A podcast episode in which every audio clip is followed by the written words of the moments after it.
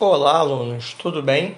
Aqui quem fala é o professor Fábio Mendonça, professor de Educação Física da Secretaria Estadual de Educação do Rio de Janeiro.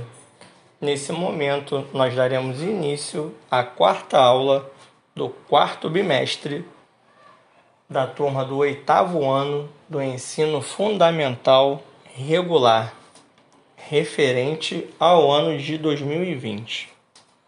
Beleza, pessoal? Nesse momento, nós vamos abordar o assunto sobre equipamentos de segurança nos esportes de aventura. Então, vamos dar início. Se você está a fim de praticar atividades que lhe proporcionem aventura, prazer e muita adrenalina, uma boa opção é visitar alguns lugares que oferecem atividades radicais, mas sempre atentos com a segurança. Ela deve estar em primeiro lugar e você basicamente vai usar materiais como capacete, luvas, óculos, protetor para ouvidos e botas. Beleza? Então vamos lá. Pedalar através de trilhas no meio de florestas ou montanhas, onde quanto mais obstáculos você encontrar pelo caminho, melhor. Irá fazer com que sua mente e o seu corpo fiquem em equilíbrio, em sintonia. O gasto calórico médio que essa atividade proporciona é de 700 quilocalorias por hora pedaladas.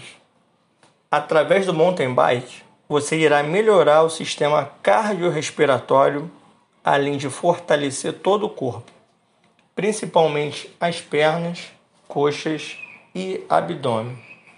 Dica muito importante: como eu falei lá em cima, nessa modalidade, usar capacete, óculos, luvas, roupas leves, tênis e protetor solar garrafa d'água é essencial para sua hidratação.